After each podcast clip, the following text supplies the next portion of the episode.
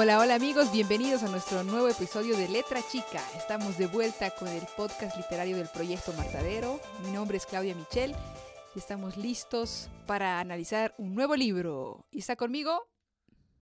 Eh, Pedro Fuco en controles, buenas tardes, buenos días, noches, depende de la hora en la que estén escuchando esto. Eh, vamos a leer un libro mm, nuevito, fresco, Recién salido recién del salido del horno. horno, que lo han presentado hace poco en la Feria de Santa Cruz, si no me equivoco. Eh, estamos hablando de El rehén de Gabriel Mamani, publicado por Dum Dum Editorial. Muy bien.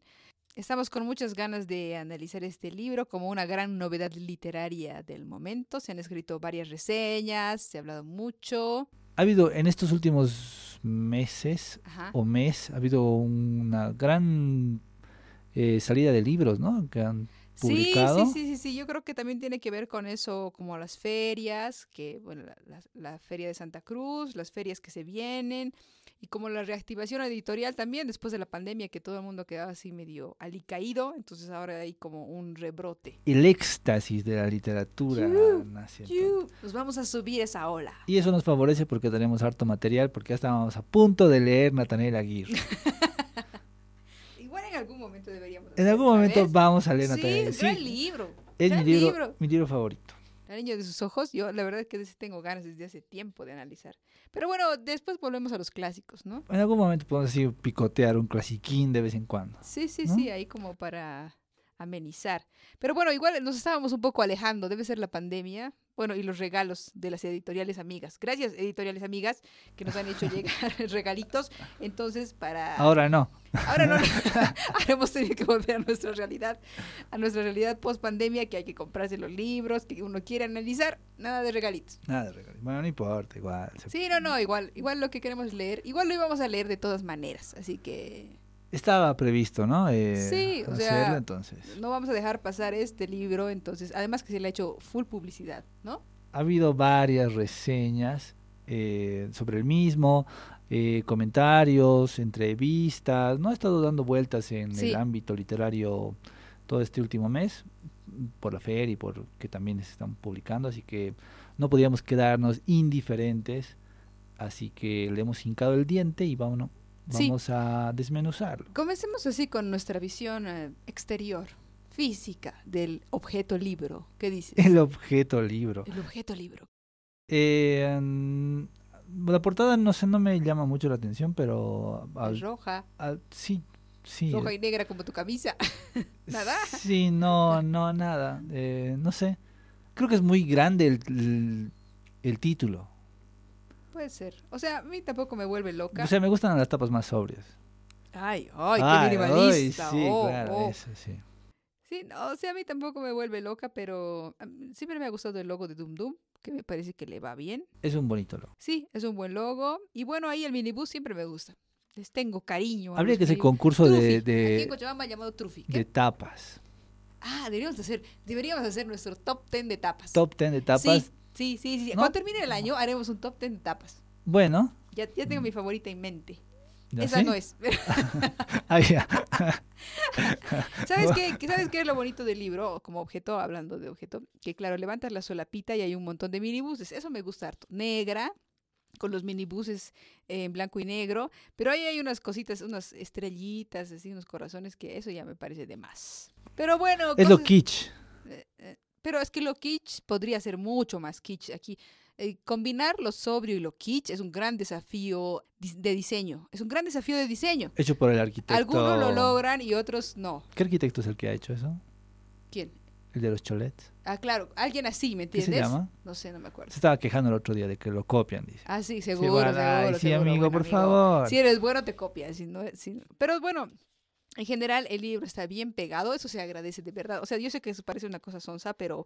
eh, Me gusta que se pueda doblar Sí, la tapa sí, y sí, no se esté deshojando. Sí, sí, sí, hay un montón de libros así malos que se deshojan y que son una macana. Y aunque ese es un libro pequeño, en el sentido de que tiene apenas 98 páginas, pero eh, funciona en ese sentido de que puedes abrirlo bastante y leer con sin preocuparte de que se va a partir. Sin preocuparte, sí. Sí. Ahora, otro problema técnico, así breve ya para ir terminando la parte netamente, es que la letra es Estética. sí, estética. Eh, nosotros sí nos fijamos en las apariencias. Sí, las apariencias importan, amigos. Eh, las apariencias no engañan. el, la letra muy grande, muy grande, no, o sea, ya se delata demasiado que hay que rellenar hojas. Lleguemos a las 99 como sea. Entonces, eso no, a mí no me parece, la verdad, mm, creo que les resta. No me acuerdo si la letra del oxiso es así de grande, no me acuerdo. No me acuerdo tampoco, no me acuerdo, pero mm, no, aquí le han subido unos dos puntitos o tres, sino bueno, eso es lo, un tema sobre el cual vamos a mm, volver. Vamos a volver, sí. A mí la verdad no, no, no me gusta y pienso que le resta. Pero bueno, más allá de eso, el libro está bastante bonito, así, todo cuidado, bien pegadito. Entonces, en general, bien, digamos, para hacerle... Y los colores sobrios, rojo, lo, negro, lo bueno es que a todas las editoriales de Bolivia creo que es una sola imprenta la que hace. Ah, sí. Sí, es creo. Ay, bueno, ahí es con el chimento de. Creo, no sé, creo, no sé, igual. Bueno, no eh, sé, bueno, pero en este lo hicieron bien y, las hojas están bien pegadas. Ya. Entonces, bueno, gracias. Gracias por eso, imprenta X. Esta sí usaron el pegamento, no sé cuál será, pero muy bien. En su dosis exacta. En su dosis exacta.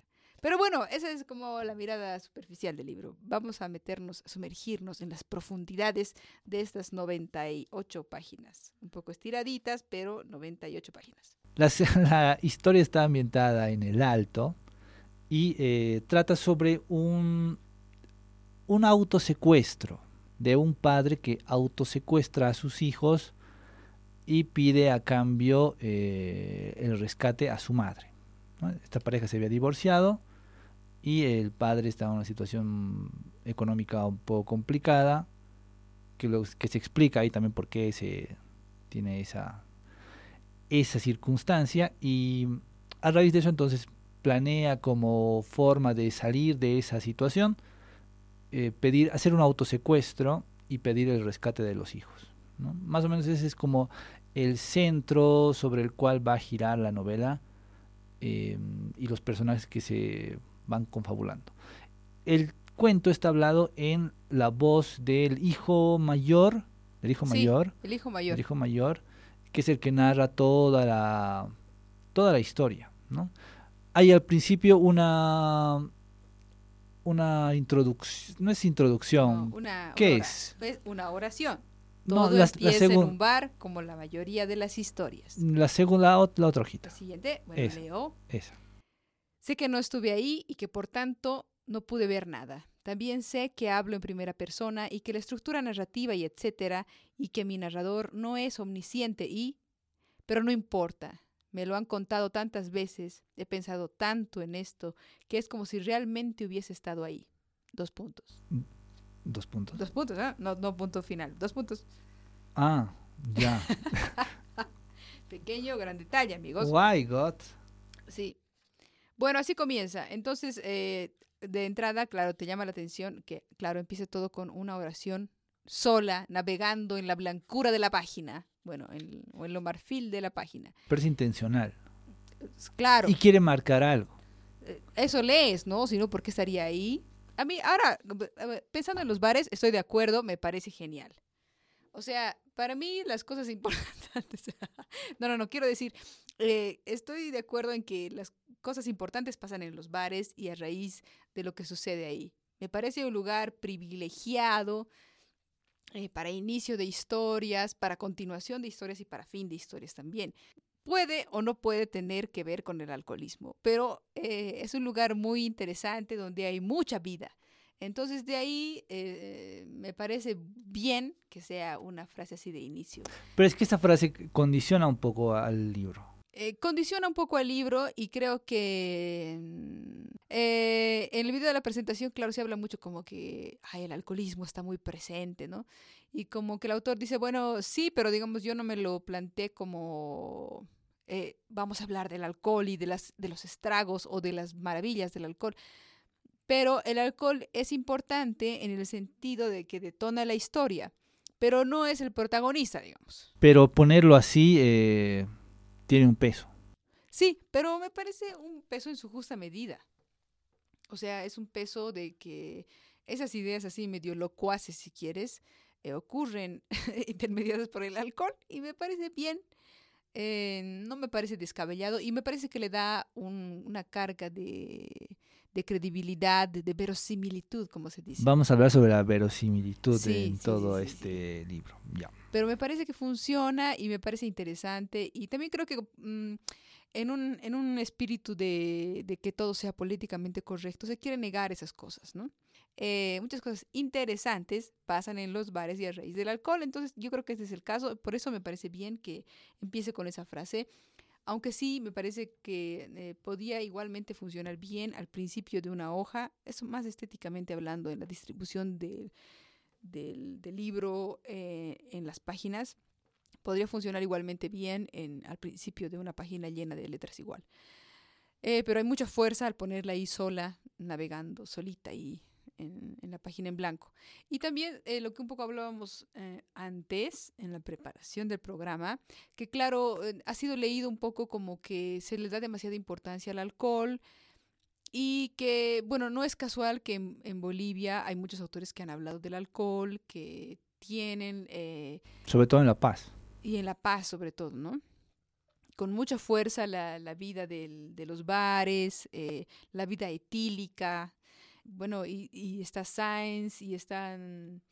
Adolfo Cárdenas, está Vizcarra. Claro, claro, claro. Hay una vena muy fuerte ahí que yo no sé si intencionalmente el autor ha, querido adherirse a eso, pero tampoco es raro que en esa misma ciudad, en ese mismo ambiente, mm, haya ese inicio del, del, libro, ¿no? Entonces me parece que es, es muy creíble y coherente y funciona. Como para inicio. De partida, claro. De partida. De partida, O sea, eh, al personaje, al padre, se le ocurre esta idea de, eh, de secuestrar a los hijos eh, en ese ambiente. En el ambiente en el que los límites de, lo, de la cordura se desdibujan. En ese ambiente desdibujado, solo posible por el alcohol, es que él se plantea esta posibilidad, una solución a sus problemas, a su agobio. Pero no sé si es por el alcohol. no, no, tampoco queda dicho. No queda dicho. No queda dicho, no dice, ay, por el alcohol lo hizo, no. Pero eh, se podría leer así. Yo lo leo así, ya. Y ante eso no puedes decir nada. No, ante eso no, obviamente. Yo ah, voy a hacer eh, mansplaining y voy a decir, yo creo que tú quieres decir, Claudia. Ahí nos va a cortar la cabeza. Claro, ya no. Claro, o sea, no se especifica. Entonces, eh, tampoco se puede hacer una presunción de eso o del otro. Bueno, ya entrando un poco eh, en el libro y en, eh, las vueltas que, plantea y en los giros, me parece que hay, eh, no hemos encontrado una palabra más adecuada, pero si la encontramos la, usamos. Hay un placer por una precariedad que se muestra a lo largo del texto, ¿no? de parte de los personajes.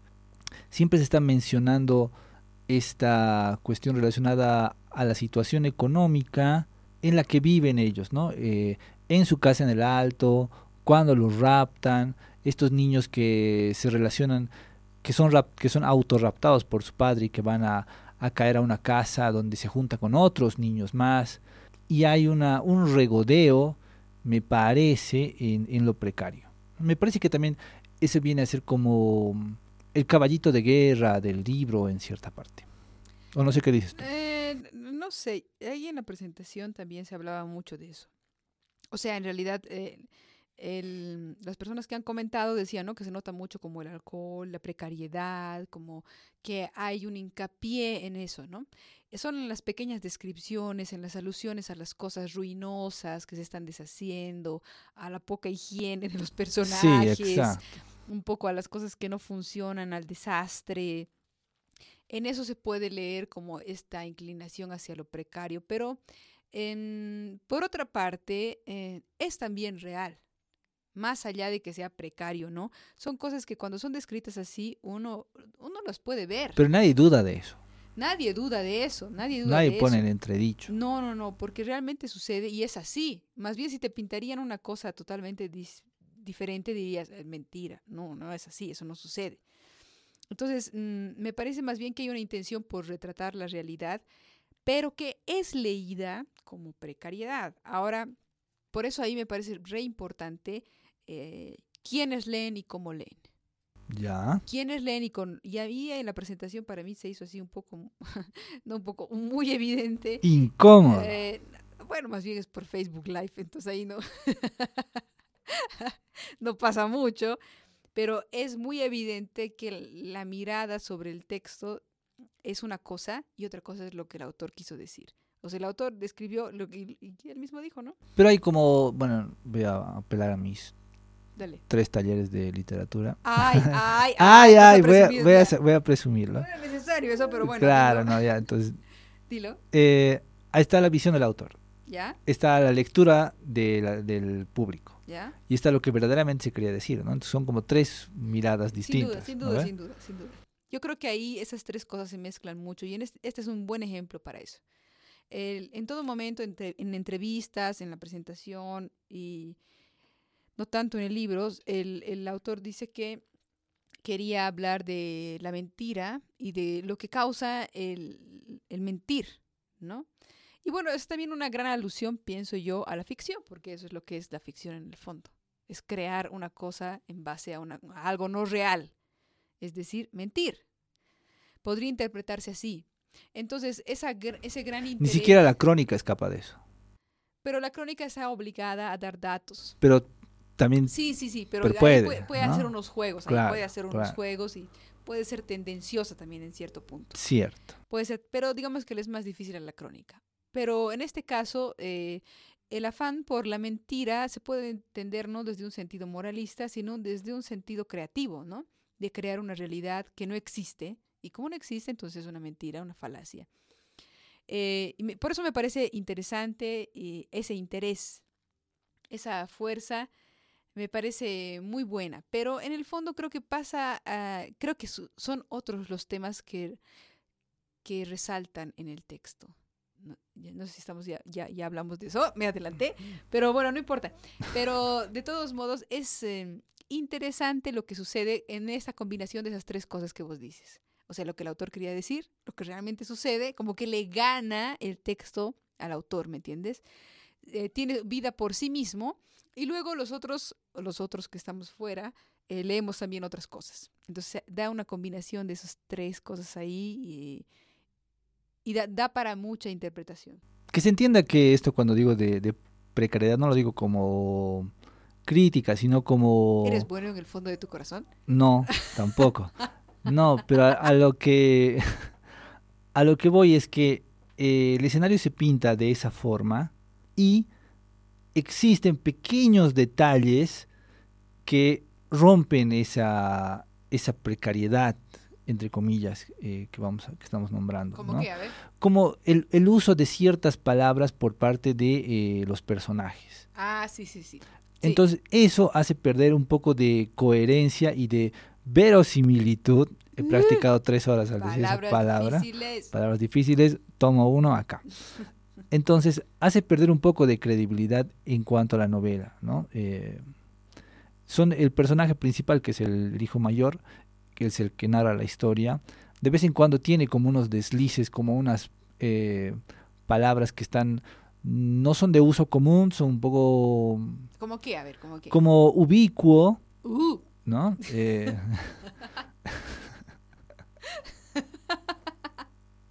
es difícil, es difícil, sí, sí, sí, sí. entonces, eh, Belfos, otra palabra ahí que está ahí. Belfos. wow, Belfos, suena como una isla. Ese es Delfos. Ah. Ay, necesito vacaciones. Entonces, esas eh, cuestiones se generan un contraste, pero no creo que haya sido un contraste intencional. No sé, Ah. no sé. Ya, ya, ya, entiendo el punto. Sí, claro, claro. Eh, hay una, una seria dificultad en el, en el hecho de que cuando cualquier autor quiere, digamos, llevarlo coloquial al libro, ¿no? Nunca se puede hacerlo exactamente. No se, no se puede, un texto no es el reflejo exacto de la realidad. Manejarlo coloquial es muy complicado. Es difícil, es difícil. Yo creo que está bien logrado aquí, pero y es, estas palabras que nombras, que a mí también me... estás- estás en la es una lectura en realidad sencilla, digamos, bastante llana, muy amigable con el lector, y de pronto, ¡pum!, te sale esto. Y es así como, de, ¿esto de dónde? O sea, obicuo. Y hay otras un poco, esas que decías, Belfos. Belfos. Y así hay un par más que es como muy, muy, muy raro. ¿No? Entonces no, no entiendes muy bien. eh, resaltan más como un error que como un acierto en el sentido de que no sabes a dónde van, ni por qué, ni para qué. Em, si el autor, por decirte, si estuviese, se nota que el que está narrando es alguien que está narrando cuando ya ha pasado todo esto, cuando ya es un adulto, o por lo menos joven, esto ya le ha sucedido antes. Entonces podrías asumir, por decirte que además se nota su intención literaria de escribir, podrías asumir que se ha vuelto un gran escritor y que está más interesado en las palabras raras y confusas, ¿no? Eh, pero entonces todo el texto tendría que ir en ese sentido. Tendría pero que no es así. Más eh, uno se inclina a pensar que si bien está narrado mm, pensando en el pasado, eso, estás escuchando casi siempre al adolescente. Estás escuchando al adolescente Sí. contar eso. Entonces, que un adolescente te diga obicuo, eh, eh, te deja así totalmente desubicado, ¿no? Y, y también porque son muy pocas las palabras así que, Resaltan. que resaltan. justamente Entonces, porque son ¿qué? pocas. Claro, son po- y son palabras que realmente uno, al menos yo, eh, tengo que buscar en el diccionario. Qué vergüenza, Claudia. Sí, lo siento amigos, a este nivel estamos. Oh, Digo, ¿qué cosa? ¿Cómo? ¿Qué es esto? Entonces tienes que buscar, ¿qué quería? Y entonces, claro, ahí como que dices, "Mm, aquí hay algo raro. No porque yo lo tenga que buscar en el diccionario, que de hecho tengo que buscar muchas cosas en el diccionario, pero es porque no te en esa fluidez que sí tiene el texto, que sí tienen esa fluidez, se presentan como una tranca, así como "Ah, co- ¿qué? Ah". Entonces, hay un golpe ahí que me parece innecesario y que se podría mm, se podría omitir. Entonces, en mi tesis es que según este texto que apela a lo precario como una razón de ser, como un núcleo, el hecho de que aparezcan estas palabras hace que pierda fuerza el texto. Pero entonces, ¿podría ser precario y sofisticado a la vez? ¿Podría describir la precariedad desde una sofisticación Se- lenguaje? sí, sí, pero tendría que ser más intencional. Entonces. Ah, ya, ya, ya. ¿No? Claro, ese es el problema, que se ve como muy aleatorio. Sí, Porque podría ser un lenguaje súper sofisticado en forma, en palabras, y hablar de la absoluta precariedad, ¿no? claro. Podría ser así, igual sería una combinación interesante. Pero como está de entrada marcando un lenguaje muy llano, muy fácil de digerir, y de pronto, así como peces extraños del fondo del mar, de esos que tienen así unas fauces terribles, una luz, así. chicos. de pronto aparecen, entonces dices, oh, oh, Dios mío, ¿qué es esto? ¿No? Eh, se resalta mucho, es un poco extraño, la verdad. Es un Es poco un poco extraño. extraño, sí. Entonces te corta un poco la lectura y, y te ponen a pensar que- qué es lo que quería, para, ¿por qué están esas cosas aquí? ¿Qué, qué? Y luego nada, no, no es por nada, sigue leyendo. Claro, luego vuelves al cauce, digamos. claro, luego eh, y sigue el lenguaje coloquial, que a mí me gusta, me gusta que sea un lenguaje así amigable y no pretencioso ni nada, pero estas palabras raras son un poco extrañas. Y bueno, junto con esas palabras extrañas, eh, toco el siguiente tema que es, mm, claro, que el personaje principal es este adolescente que se nota su inclinación literaria, entre comillas. Y a mí eso, ay, me- pero es una, es una cosa muy personal, pero a mí los escritores que hablan de ser escritor me aburren un poquitín. O las películas que hablan de ser director de cine. Claro, ¿no? entonces como, ay, de verdad, de todas las cosas que podía hacer en el mundo este niño, tiene que inclinarse por los libros. Why, Ah, God, why? No, tiene un papá que le secuestra, una mamá que maneja un minibús, que agarra el la caja como si fuera el pene erecto de un hombre. ¡uh! Vamos Y- a censurar esa y parte. tiene que ser justamente... no tiene nada de malo, es una acción biológica, Bueno. el, el pene erecto de un hombre. Mira, tenemos que superar ese... Bueno, luego vamos a hablar de esos temas. Luego vamos a hablar de o esto. no, pero lo que quiero decir es que justo hay muchos elementos interesantes que pueden funcionar bien y, y justo el protagonista tiene que ser, tiene que tener una inclinación literaria. Es como, ay, no, en serio. Es como una cosa metaliteraria, ¿no? ¿O Es como una... Sí, sí, sí. Y también ocurre esto, bueno, vamos a empezar a hacer guiños un poco a con Seúl, Sao Paulo, ¿no? Que también hay eh, un estudiante de literatura, sociología, ¿Dónde? ¿no? El que vende libros usados, Ah, pero es de sociología, no es de literatura. pero vende libros. Pero es un personaje secundario. Pero Ahí está ahí, está ahí, está ahí. Bueno, eso es lo que pasa. No, no, no, no, no, no, no, no, no, no me parece que aplique tanto. pero no bueno. sé, pero tiene ahí como una, una ancla, digamos, ¿no? una, un- Es cierto una que- referencia. Es cierto que los autores tienden a hablar de su mundo y si tu mundo es literario, bueno, naturalmente vas a querer llegar ahí, pero también no permitírtelo me parece un acierto. En este caso se lo permitió. Que haga cualquier otra cosa, pero no, pero es un, es un adolescente, tiene 13 años creo, ¿no? Sí, más o 13 menos. años. Eh, quiere escribir, le gustan los libros, busca los libros, et- etcétera, etcétera. Y con esto me permito pasar a otro tema que es el tema del... que es el tema que en realidad el autor ha dicho siempre en las entrevistas y en otras cosas, en, la presentación del libro, que su tema es la mentira. Pero me parece que... La mentira, pero veamos, ¿en qué sentido? eh, un poco como decíamos antes, en la necesidad de, de decir otra cosa, de falsear la verdad, de falsear los hechos para provecho propio. ¿Ya? Ya. Pero más allá de eso, que si eso es lo que quería decir, como decías tú, una cosa es lo que quiere decir, otra cosa es lo que eh, lee la gente, eh, otra cosa es lo que está en el libro. Para mí el corazón del libro es la situación de los niños. En realidad, las, las, el grueso del libro, que tampoco es tan grueso, es la vida de los eh, niños, de estos dos hermanos que han sido secuestrados, entre comillas, por su padre y viven con otros niños en la casa de la amante ocasional del padre. ¿no? Entonces, esa vida entre todos esos niños, lo que va ocurriendo entre ellos, es un es la toda la novela, es el, el fuerte de la novela, es el con- corazón. una convivencia mm, em, no, no forzada, sino... mm, ¿Conflictiva?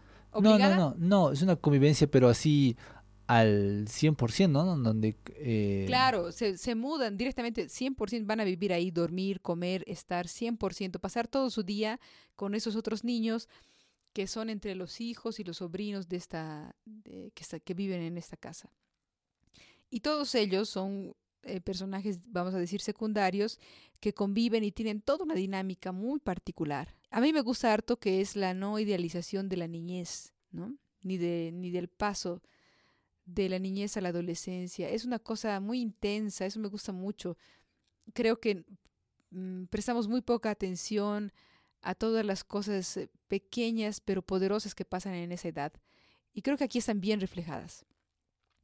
Y que también, justamente porque no, no vemos, porque no somos capaces de ver esos detalles, es que algunas cosas nos parecen medio extrañas. Pero a mí me- esa parte es la que más me gusta y creo que es la, la más importante también de la novela. Porque es la que está más detallada también. Sí, y también está más detallada. O sea, las dinámicas de los niños. Y, y también creo que el otro día estaba viendo una entrevista que nada que ver, pero que hablaba un poco de la. Nada que ver con lo literario, quiero decir.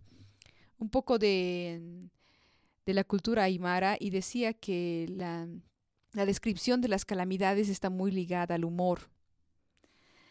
La descripción de las calamidades eh, de la vida está ligada al humor y a mí, a mí la verdad sí me ha dado mucha risa esas cosas que les pasaban a los niños, como que a uno de los adolescentes, no me acuerdo qué se llama, le, le visten con ropa de mujer para que no salga, Michael. Michael, Michael, para que no salga y así una variedad de cosas que en realidad eh, las desgracias tienen un grado de, De gracia. de gracia que las hace entretenidas y divertidas y que te atrapan. Yo creo que ese es el gran fuerte y mm, ahí sí coincido en el que se parece bastante a Seúl, Sao Paulo, porque este paso de la niñez a la adolescencia, eh, que digamos podría ser la pubertad, es conflictivo y dudoso y lleno de Intenso también. intenso, muy intenso y decidor no solo del pasado, sino del futuro, ¿no? Las grandes cosas de los personajes están fraguadas ahí en ese momento. Y esa intensidad me parece que sí se ve. Me parece que ese es en realidad el corazón de la novela. No tanto la, La mentira. la mentira. O sea, podrían haber llegado ahí por cualquier otra circunstancia, ¿me entiendes? Porque se murieron sus papás, porque sus papás estaban de viaje, lo que sea. No tanto porque el papá hubiese mentido. Pero lo que les pasa en esa casa los marca para siempre.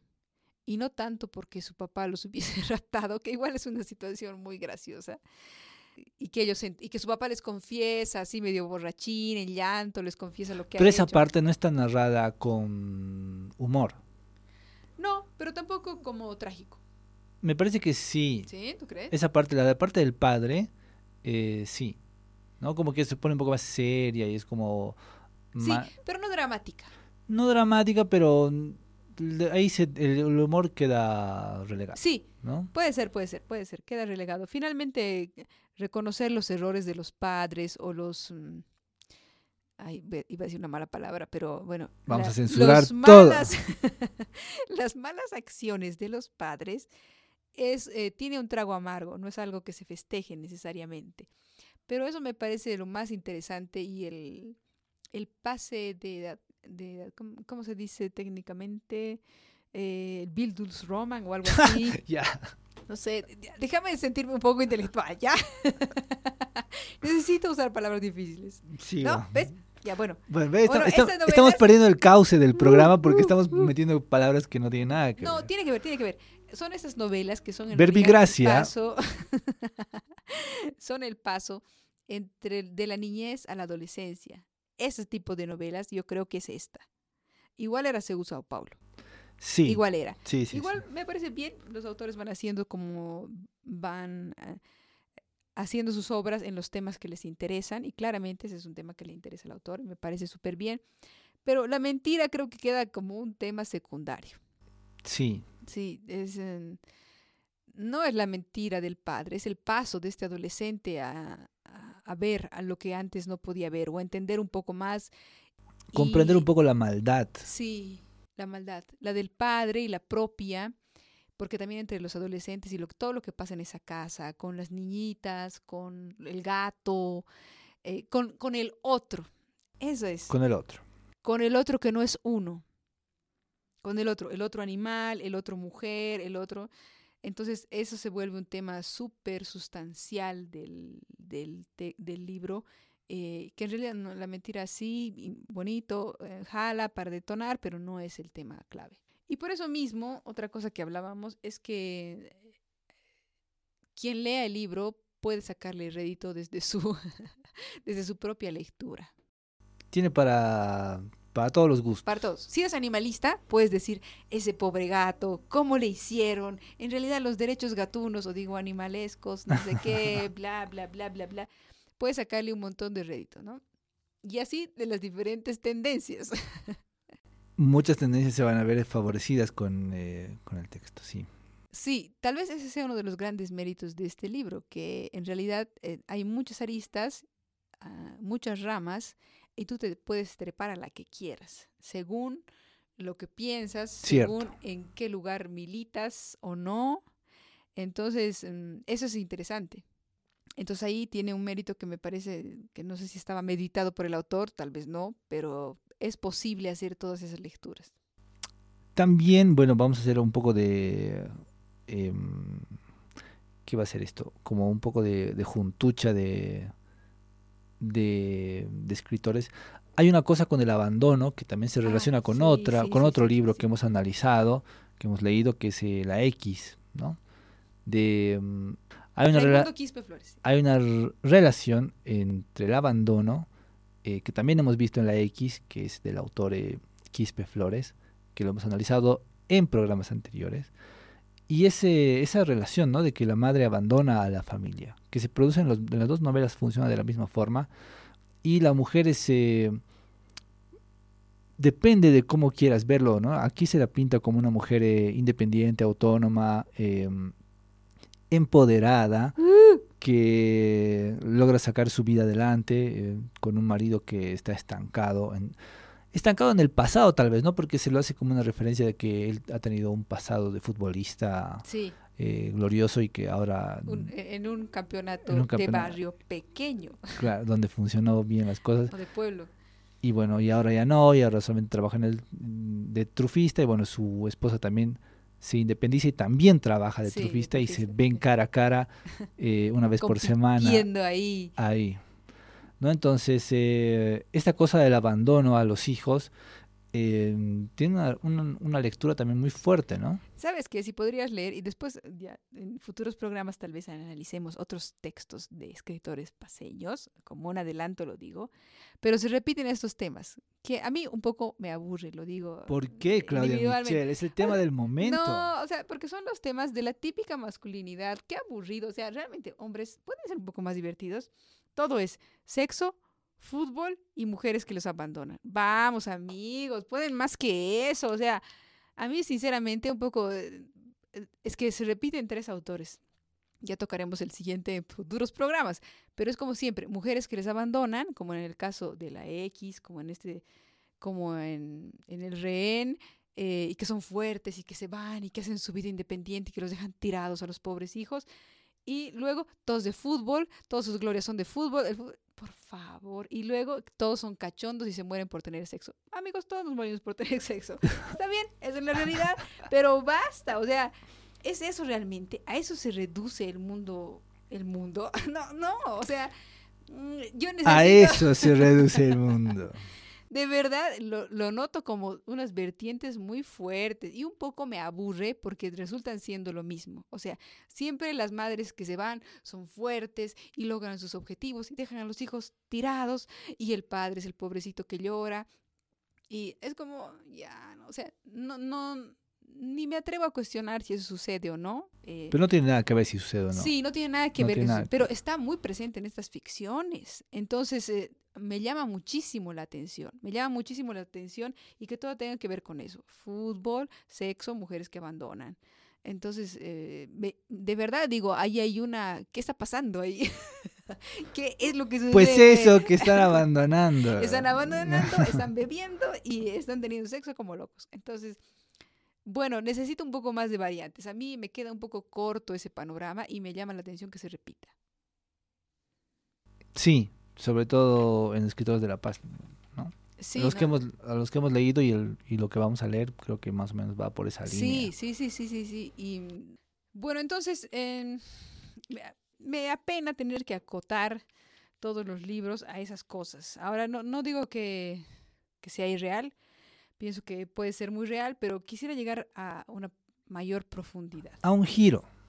Sí, algo más que sea mujeres empoderadas, que dejan eh, familia y cosas tiradas, hombres dolidos por eso y cachondos. O sea.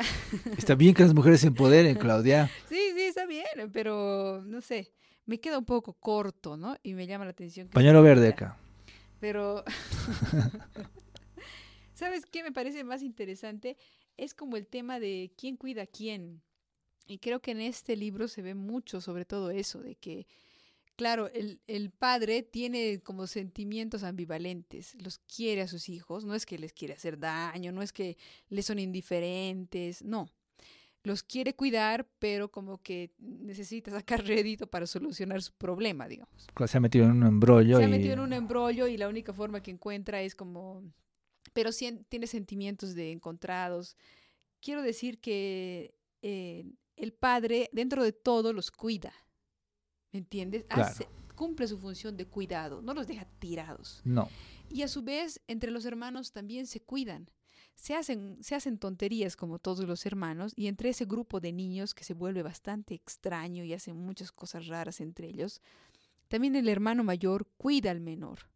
Entonces, en el fondo, leo en este libro una intención de cuidarse, ¿no? De la hermandad en el sentido de voy a estar contigo para siempre porque eres mi hermano, ¿no? Y en muchos momentos se repite eso, ¿no? De que lo odio por tales cosas, pero es mi hermano. Pero es mi hermano. Esa incondicionalidad de la hermandad que me parece un temazo, me parece un temazo la incondicionalidad de la hermandad y el hecho de que no importa cómo sea y que haya cosas que odias, pero es tu hermano, tu amigo para toda la vida, o sea, hay una relación ahí que eh, de todos los otros puedes reprochar, Mm, descartar, olvidar, pero de ese que es tu hermano, cuyos padres compartes jamás. Son como siameses, digamos. Sí, de hecho, el parte de la novela, mm, de los puntos altos que me parece de la novela, es que el protagonista marca esa separación con su hermano, ¿no? Se ve como un individuo y eso es parte de ese viaje de, de hacerse de niño a hacerse, vamos a decir, joven o adolescente, ¿no? Que se diferencia finalmente del hermano pero esa diferencia no significa un dejarlo, sino significa un cuidarlo y reconocerlo como un otro distinto, un otro distinto así.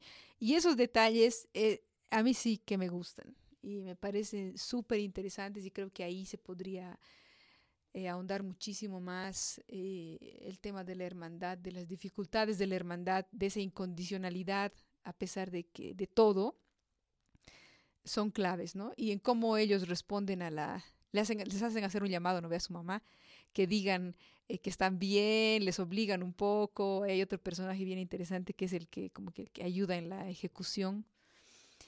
Eh, es interesante cómo responde cada hermano, cómo son diferentes. Y eso es una cosa súper importante porque hermanos siempre nos hace pensar a que se parecen y en realidad hermanos es una cosa tan aleatoria, tan circunstancial, pero que crea un lazo eh, poderoso. Y creo que eso está súper bien reflejado también y que no es un tema menor en la novela. Creo que también tiene eso mucho que ver con eh, los personajes, que en el caso de los niños eh, tienen más, más matices, ¿no? más, más colorido entre ellos. No son, no son buenos, no son malos, tienen ambigüedad, giran de distinta forma, se tornan malos, tienen aspectos todavía de, de niños, de inocencia. ¿no? Entonces, creo que en el caso de ellos, em, está bien estructurada la forma en, en cómo se comportan. No así en los mayores que son más eh, unidimensionales, ¿no? Sí. Eh, casi hasta predecibles. Casi hasta predecibles, lo que decías hace rato, entonces funciona más para los mayores que en esa parte habría que desarrollar un poco más, supongo. Los, claro, los niños son entre inocentes, crueles, despiadados, a la vez solidarios, a la vez afectuosos y a la vez también macabros, ¿no? En las cosas que hacen, que dicen.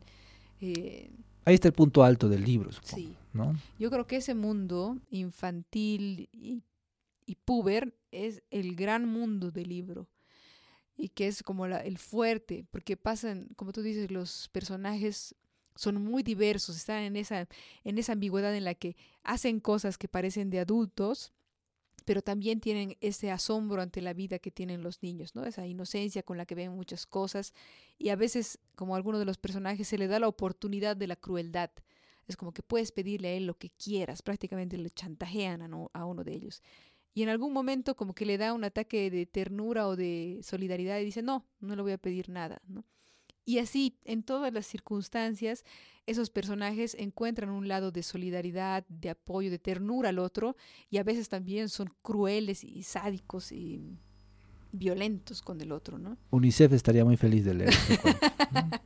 Save the Children. ya, no, basta, basta de decir nombres propios. Pero sí, es, es, es un universo que resulta súper interesante y profundo, ¿no? Porque igual, por ejemplo, al padre nunca se lo juzga como malo, casi hasta que se lo comprende, ¿no ve? Sí. Casi hasta que lo abraza. Se lo comprende, se lo compadece ahí por su... Nunca se lo juzga, ¿no? Nunca, se lo, nunca queda como el malvado desgraciado que nos hizo esto, jamás. No, claro, ahí no, no, no juzga. Sí, pero la, estamos más que todo con el narrador adolescente que está viendo todo lo que pasa, que quiere separarse de su hermano y que finalmente lo logra, ¿no? Eh, lo logra y es ese paso, eh, el paso a una adultez, no adultez, pero digamos a un proceso mayor en, en su vida eh, que no está carente de dolor, sino más bien que se hace a través del dolor, del poder ver a los adultos en su real dimensión. Y eso, esa posibilidad de ver, claro, es súper linda, ¿no? es un brillo en el libro. Tal vez se podría ahondar un poco más en eso. Sí. ¿no? Yo creo que el libro ahí queda un poco corto, que estos personajes podrían haber eh, dado un giro más. ¿no? Es que, claro, supuestamente no son los principales, pues, o sea... Sí, supuestamente no. toda la pandilla de niños que están ahí no son los principales. Supuestamente el principal es el papá, la mamá, que aparece muy poco. Esos parecerían que fuesen los principales. Pero no, los niños son aquí. Ese mundo es el gran mundo del libro. Y ahí sí tiene un mérito. Yo así sí que les reconozco que mm, la habilidad literaria eh, existe y ha tomado, desde mi perspectiva, el mundo del, del, paso de la niñez a la adolescencia. Y está bien logrado. Eso. ¿Qué más, qué más eh, queda en el tintero? ¿Qué más? Eh, bueno, una cosa que también ha hablado mucho el autor en las entrevistas y demás es que le preguntan, ¿no? No sabía que te habían, o que le comentan, no, te, mm, no sabía que te habían secuestrado cuando eras niño, que había sufrido esto, ¿no? O sea, piensan que en realidad está contando sus memorias o no sé, algo así. ¿A si, si así fuera, no, o sea, no, no lo he notado. No, me, no lo he notado como autorreferencial, por más de que esté escrito en primera persona, digamos. Sí, no. Eh, no. Eh, y, así, y si hubiera sido así, tampoco ¿Qué me, me importancia te- importa, sí. digamos. No, no tiene nada que ver. Sí, eso. no, no, no. Para mí, de- El compromiso es con la literatura. No con las historias de la gente. Sí, no, igual es, es importante hacer notar que hay una gran tendencia, en general no me refiero solamente a ese autor, sino a muchos autores en Latinoamérica, a la autoficción, en distintos grados. Hay autores que escriben prácticamente su vida, con ciertos matices, y por eso también tienen, eh, no sé, juicios con sus exparejas, porque aparece el nombre y apellido de sus exparejas y ahí bueno, los hay un, cagan po- a un poco de revanchismo ahí, ¿no? Sí, claro, pero también, eh, pero eh, mucha gente que, mucha gente ha, hecho ese comentario, ¿no? De que le ha preguntado si, que, si es real, si a él le ha pasado, si no sé qué, y en realidad mm, No vale la pena saber si sí o no. o sea, Sí. ¿no? a mí la verdad me tiene sin cuidado, eh, literariamente hablando. Literariamente hablando. Claro. Literariamente hablando. Este es un programa de literatura. Sí, de literatura, recordemos, ficción, amigos. Entonces, mm, no me parece, si ha servido como excusa para escribir el libro, me parece bien. ¡Ah! Es cierto que hay muchos autores que le ponen incluso al personaje su nombre. Un poco, ¿sabes lo que ha pasado un poco con, para tomar un, un- un ejemplo local, con Rodrigo Asbun, que él ha escrito sobre, mucho sobre Cochabamba, sobre su adolescencia en Cochabamba y las cosas que le han pasado en ese momento. Y todo el mundo luego le pregunta, ¿de verdad ha pasado eso? Y en realidad no, no sabemos. Puede ser que sí, puede ser que no, pero en realidad para el propósito del libro no importa. Pero parece un juego, ¿no? Parece un poco como que el autor, y creo que este también es el caso, el del rehén, que juega un poco con eso como que, ¿crees que es verdad? Sí. ¿Qué dice? Ya, Ah, estoy totalmente de acuerdo en eso, pero la segunda hoja del libro es la que un Ah, poco, ya, ya, un poco echa a perder esa situación. O sea, dices que... No podría- debería haber esa segunda hoja. Claro, lo que pasa, ese es, ese es el aspecto metaliterario. Sí. ¿Dice meta o...? Meta. bueno, ya digamos metaliterario, que el autor está hablando sobre sus propios procesos en el libro, sus procesos de escritura. Entonces ahí también ahí como digo, ay no, haz la magia, no me cuentes cómo se hace el truco. Claro. No me cuentes cómo, ay, les que pongo aquí la carta, el haz bien. No, no, no, no, no, solo quiero ver la magia. No me cu- y entonces creo que hay una intención un poco que no se puede refrenar y por eso también tiene que ver con que el, el protagonista tenga inclinaciones literarias y es como, no, no, no, no, no, no me digas, por favor, no quiero escuchar eso. Solo quiero ver la- cómo sucede todo, pero no me cuentes el secreto. Entonces, mm, mm, es una interesante carta jugarse, el decir así como tomar muchos elementos de la propia realidad. Entonces, el, el lector poco astuto va a asumir que tiene que ver con el, con el autor. Pero la verdad es que podría ser eh, que mm, esa lectura no es indispensable. Hay que pensar el libro en sí mismo. Eh, ¿Qué más? ¿Qué más? Vamos ya cerrando el análisis. eh, siento que este podría ser un, no una novela, sino un cuento largo. Sí, ¿no? Y ahora es otra hora de volver otra vez al punto de la extensión del, del tamaño de la letra, sí. que se nota un poco forzado por hacerlo un cuento, y esto vamos así a extrapolar un poco más, también tal vez tiene que ver con eh, la necesidad de eh, sacar un segundo libro prontamente, digamos. Puede ser, puede ser. Ahora, yo creo que hay cuentos largos eh, hermosos, o sea, que tienen un gran mérito literario, un gran mérito literario y no, si la editorial le parece poco, mucho, que tiene que completarse, son temas extraliterarios, si quieres, o sea, la obra en sí misma mm, tiene su peso. Llama la atención en este libro en particular porque, claro, tiene como la letra súper grande, es grande, realmente, es particularmente grande y tiene como dos hojas que tiene, la primera tiene una oración, la segunda tiene un párrafo y en la fina y en la última tiene un dibujo, entonces claro, te- pa- o sea, me estoy inventando, no tengo idea. Sí, sí, Estoy, esa- estoy elucubrando, ¿no? Este programa también tiene un poco de ficción. estoy elucubrando. Pero ah, yo eh, creo que un cuento largo es tan digno como cualquier otro texto, como un texto corto y demás. Y Si luego la editorial ve que tiene que ser más chico, más largo, que no alcanza, que luego no se va a poder vender, no sé qué. Hay son- tan poquito, dice Sí. luego el público, pues ahí está el problema.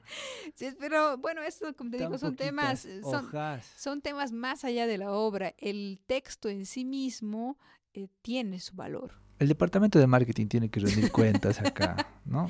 A ver, queremos hablar con el encargado de marketing. Queremos hablar con el crowd. preguntarle qué ha pasado. Bueno, no sé, pero eh, de hecho en la presentación también como que había una duda ahí de esta novela eh, o cuento largo o novel o así como que ahí los comentaristas Oh. decían ahí un poco sin querer eh, desmerecer, porque no tienen nada que desmerecer. No, no, no creo que no. No, hay un valor literario sin duda en la obra. Hay un valor literario, pero eso tristemente tiene que casarse un poco con la realidad editorial, con la realidad de, de impresión, demás. Y bueno, llama la atención por mm, cómo se... Con los momentos también tienen que casarse eso. ¿Cómo con los momentos? O sea, con el hecho de que ha salido una obra hace poco, ¿no? Que hemos también comentado sobre el Ah. Sao Paulo, entonces era el momento, tal vez, supongo, no sé, aprovechar el envión, digamos. Es posible, es posible. Y la verdad es que es que el- ante una oferta editorial de publicación en el panorama editorial boliviano, no es que uno puede darse el gran lujo de decir, eh, no, me voy a tomar 10 años para la segunda obra. Lo voy a meditar porque ni esta ni ninguna otra editorial se va a tomar. eh, Si estarán vivas dentro de 10 años, no sabemos. Que yo les deseo toda la vida del mundo, por favor, que no se entienda mal. Les deseo toda la vida, la longevidad máxima pero sabemos que tiene que ver mucho con dinámicas económicas y no siempre están a favor, casi nunca están a favor, mejor dicho. Entonces, claro, un poco como que todas esas circunstancias confluyen para el objeto final que tenemos en nuestra mano, ¿no?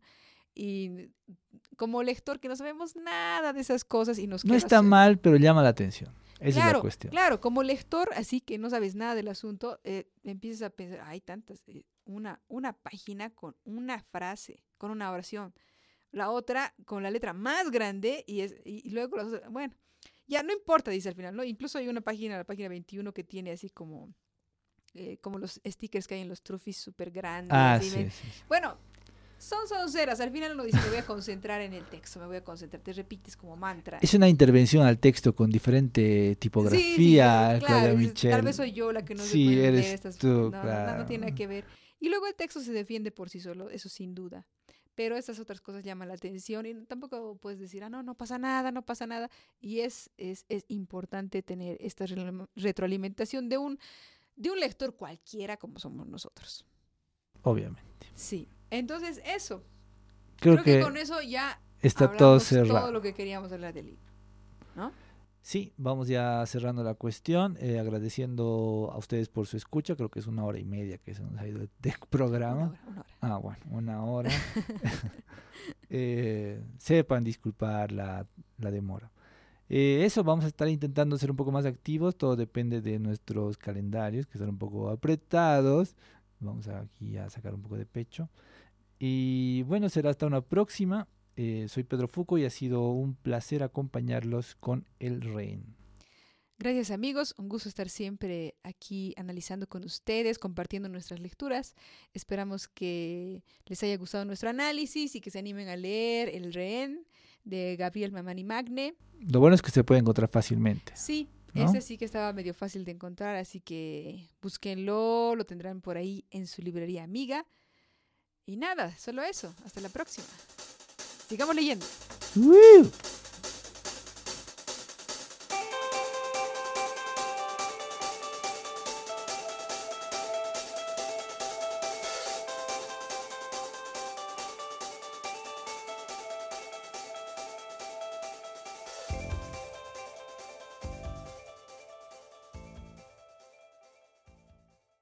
Zadio Mugido se despide de usted, deseándole una buena jornada.